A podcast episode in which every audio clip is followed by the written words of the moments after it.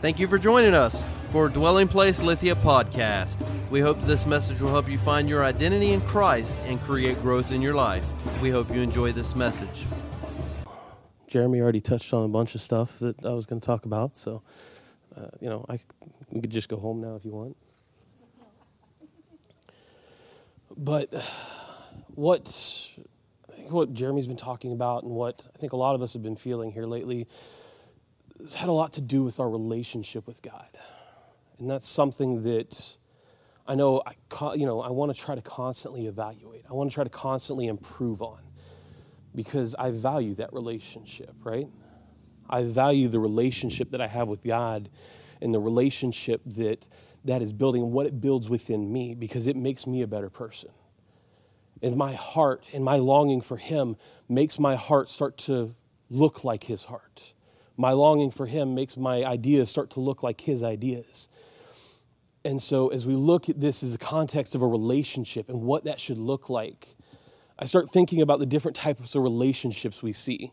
And so, we see in the Bible that the relationship between us and God can be like that of a father and son.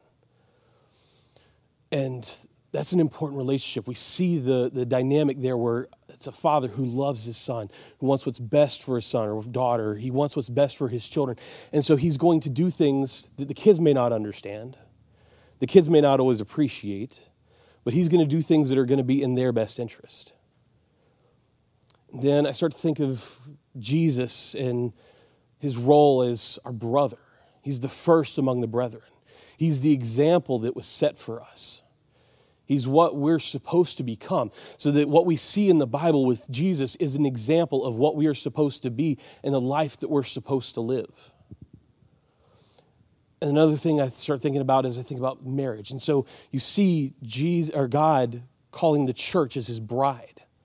And that's really where I wanted to key in today, was because I think that's a, an aspect of the relationship with God that sometimes we overlook and sometimes we miss because God longs for that intimate relationship, that intimate covenant relationship.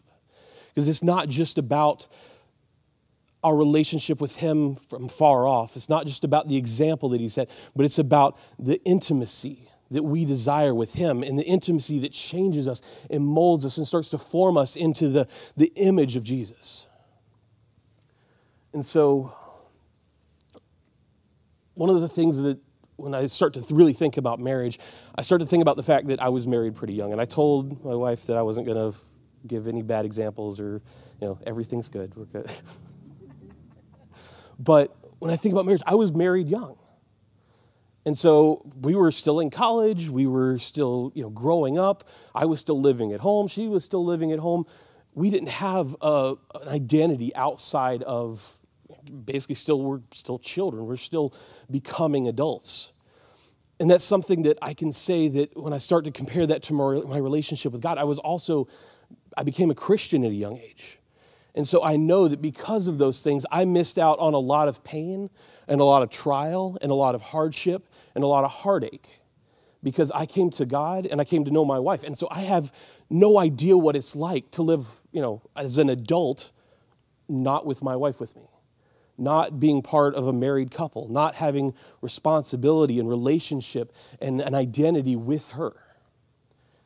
And I can say the same thing about my relationship with God. Because I was married, or because I became a Christian at a young age, I don't know an identity apart from God. I don't know an identity that's associated away from God. I don't know how to live life without God's presence there. And I've grown up in church. I've grown up in places where that's constantly reinforced. I've grown up with friends that are constantly pushing me back to that. Even there are times when I would start to fall away, there were times that I would start to doubt. There was always people in my life, always institutions, always groups, always families that would pull me back. And so that's I think that's an important aspect of my relationship with God. But I think there's also something to be said for those that came to God later. Just like if you come to a marriage later or you come to a marriage after a failed one, you begin to see the good and the bad. You know what a bad marriage is. You know what the relationships look like that, you, that don't work. You know about the things that have failed in your life and you know that you, you know the value of what you have. And so, as somebody who's come to Christ at a later date, there are people who have a lot of experience. And I know that I had a youth pastor who was amazing. And he came to us and he was a drug dealer he had been promiscuous. He had, you know, just about everything he could have done. He was in a gang. You know, everything he could have done that would have put you on the, the wrong track, he had done. But I know that when he told me the best encounter, the best high I've ever had was with Jesus, he was telling me the truth. He could tell me the best relationship that he had ever had was his marriage because he had been in other relationships. He knew where he had been and he knew what the best thing was. He had seen it and he had done the world. He had done everything the world told him would make him happy. He had money, he had cars, he had all the fun things. And he said, You know what? I'll give it all up to be able to start over and be with God. And so I think that's an important perspective and something that, as someone who doesn't have that perspective, I think I need people like that around me. I need people who have come to Christ at a later date, who can reinforce that and tell me, remind me the value of that relationship and the importance of what it looks like. So that when there's temptation, when there's an, uh, an idea that something else might be better, I can have somebody that actually says, No, I've been there, I've done that. That's not for you. That's not what you want. And so, those are important aspects of the relationship, important aspects of what we're supposed to become. Then I think about some other marriages I've seen, and one in particular that really stood out to me. I had a friend growing up, and their father wasn't home much. I never really understood why until one day he was there and he would show up for a day or two, maybe three, long enough to get sober, long enough to get, you know, get food, sleep everything off, and then he would turn around, grab whatever he could of value, and take off again. And that, when I started to see that, like, and they're still married, they still technically had a relationship, their parents, but what kind of example of that as a relationship was it? What did that provide to that family? And as I thought about it, I'm like, you know what? What how often am I like that? How often have I been the guy that shows up long enough to get over whatever crud I dealt with, whatever thing I got myself into, whatever pain, whatever sorrow that I got myself into, just long enough to go back to God to say, okay, I'm better now. Take whatever I can and leave. Have I ever been that kind of husband? Have I ever been that type of spouse that I have failed and been that kind of terrible example for the people around me? But I know I've done that with Jesus. I know I've done that with God. I know that I haven't been the correct example, that I have failed and I have come and I have been abusive and I have been a terrible partner. I've been a terrible spouse to God. But I know that He loves me. He cares for me. He's forgiven me. And He has called me again and again to come back to Him and to love Him, to enter into relationship with Him. That we would not be separated and we would not be apart, but we would be together and together in the same mind and same uh, flesh literally as we're becoming one, trying to come into his uh, the idea that he has for us, which is to bring all of us together, bring all of us into a communion, bring all of us into identity with him. It's another thing. You can't always be something that's convenient. How many of these marriages that you see in Hollywood where you've got these two stars and they're, you know, everybody's famous and they're so amazing and everybody wants to be like them, and their marriages fall apart again and again. They're on their fourth or fifth marriage. It's a marriage, it's, a, it's of convenience. It's like, okay, you can bring something to me, you can make me a little more famous, you can, we could get in the headlines together, and then as soon as something goes on, as soon as you have some sort of problem, it falls apart. I'm reminded of a story that's been going around at some point that there's a, a guy who was sick and he was going to be hospitalized, been hospitalized for a couple weeks. And his wife, first thing her thought, her first thought was, let's go on vacation. Like your husband's literally in a hospital trying to recover, and your thought is, let's take the kids, go to another country, and relax. Like, what, you should be there for your husband. You should be there for your spouse. That's a, a terrible example of what you should be. It's not something I want to be. It can't be a relationship of convenience. And so I want to read Genesis 2, and this is the basically the first example of marriage that we see in the Bible, and it's actually the second instance of it, but it's described once before. Said the Lord God said, "It is not good that the man should be alone. I will make him a helper fit for him." Now out of the ground the Lord had formed every beast of the field and every bird of the heavens and brought them to the man to see what he would call them. And whatever the man called every living creature, that was its name. The man gave names to all livestock, and to the birds of the heavens, and to every beast of the field. But for Adam there was not found a helper fit for him. So the Lord God caused a deep sleep to fall upon the man, and while he had slept, took one of his ribs and closed up its place with flesh. And that rib that the Lord God had taken from the man, he made into a woman, and brought her to the man. Then the man said, This at last is bone of my bones, and flesh of my flesh. She shall be called woman, because she was taken out of man. Therefore, a man shall leave his father and mother and hold fast to his wife, and they shall become one flesh. And this is the example of what marriage was supposed to look like. It's becoming one flesh. So, literally, with Adam and Eve, you saw God creates one being out of the same flesh so that they were in union together and they had a purpose together. God had set Adam as a steward over the garden.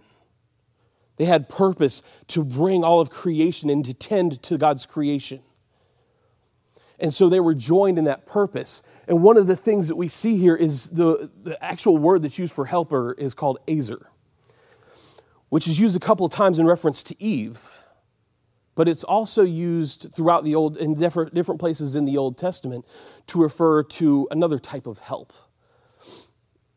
And it's, I feel like this is a more profound statement, helper.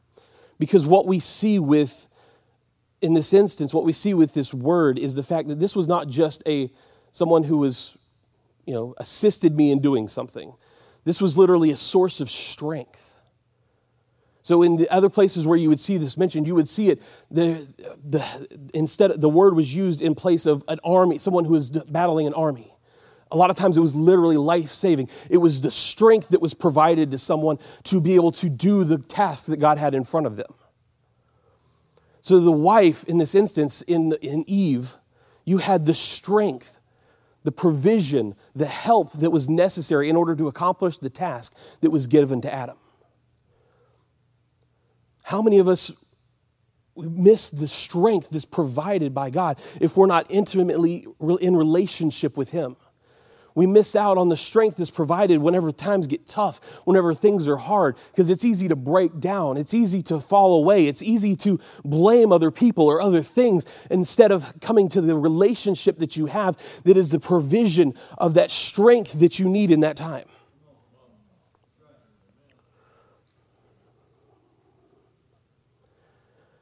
And so we have an intimate relationship. When you have an intimate relationship with someone, you understand when they're going through something. You understand when something's not quite right because you have that relationship. You've been with them long enough to know that something's not right. So, my wife, and this is the only example I'm going to use, I promise. my wife, whenever I get aggravated or upset, I tend to hold it in. I tend to not want to share. And my wife will sit there and she will go, What's wrong? Nothing, I'm fine. A few minutes later, What's going on? Uh, I'm fine, it'll be fine. What's wrong? Okay, this is what's going on. I'm aggravated about this. I'm frustrated about this. And it all comes out, and I feel better afterwards. But I need that relationship because we have that intimate relationship where we know what's affecting somebody. How many times do we need to be able to go to God with that? And we've separated ourselves from Him. We've separated ourselves from His presence. We've separated ourselves from his, our relationship with Him. And when it comes to time, we don't feel like we can approach Him. We don't feel like we can approach him with the burden that he wants to share because he loves us. He cares for us. If our spouse can love us and care for us enough to want to take on that burden, to want to share in the pain that we're going through, wants to share in whatever, whatever mess we've gotten ourselves into and to help us out of it, how much more will God want to do that? How much more will God want to be that person who draws us back into proper relationship, who draws us back into a, a, a, the understanding of who he is and the understanding of what he wants us to become. and makes us more, more of who we're supposed to be.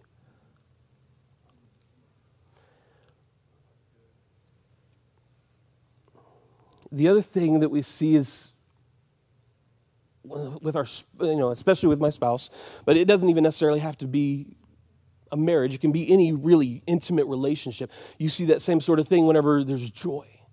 So when you have something that's exciting, something that's wonderful that's happened to you, the first thing I do is I call my wife. The first thing I do is I say, hey, guess what happened to me? I'm excited about this. God wants to be that partner to us. He wants us to, we, we want him, he wants us to come to him and to bring the joy, and he wants to celebrate in that with us. He wants us to have those moments of incredible ecstasy with Him where we're able to enjoy His presence and become lost in His presence and become a new person and be made refreshed and renewed in His presence. And the only time we're able to do that is if we're actually in communion with Him if we're actually taking the time to find relationship, if we're actually taking the time to worship and give ourselves enough time to actually enjoy His presence. Because how many times do we get so busy that we can't find ourselves enough time to actually find a moment with God? Find a moment of a time just of intimacy with Him. We're able to spend time and get to know each other again and to feel the presence and feel the, the love and the compassion and the, just the, the renewing that comes from a, a life with Him. And so I want to read Ephesians 5, starting verse 22. And I feel like this is something that I've read wrong for a long time. Like I've read it and I've understood it mentally. You know, I've, I've, I understand what it's supposed to mean. But I feel like there are times that I've, I've missed out on the, the depth and the intimacy that he wants us to have in this. And so Ephesians 5 22, it says, Wives, submit to your own husbands as to the Lord. For the husband is the head of the wife, even as Christ is the head of the church, his body, and is himself its Savior. Now the church submits to Christ, so wives should submit in everything to their husbands. Husbands, love your wives as Christ loved the church and gave himself up for her, that he might sanctify her, having cleansed her by the washing of the water with the word, so that he might present the church to himself in splendor without spot or wrinkle or any such thing that she might be holy and without blemish. In the same way, husbands should love their wives as their own bodies. He who loves him, his wife loves himself, for no one ever hated his own, his own flesh, but nourishes it and cherishes it, just as Christ does the church, because we are members of his body. Therefore, a man shall leave his father and mother and hold fast to his wife, and the two shall become one flesh. This mystery is profound, and I am saying that it refers to Christ in the church. However, let each one of you love his wife as himself, and let the wife see that she respects her husband.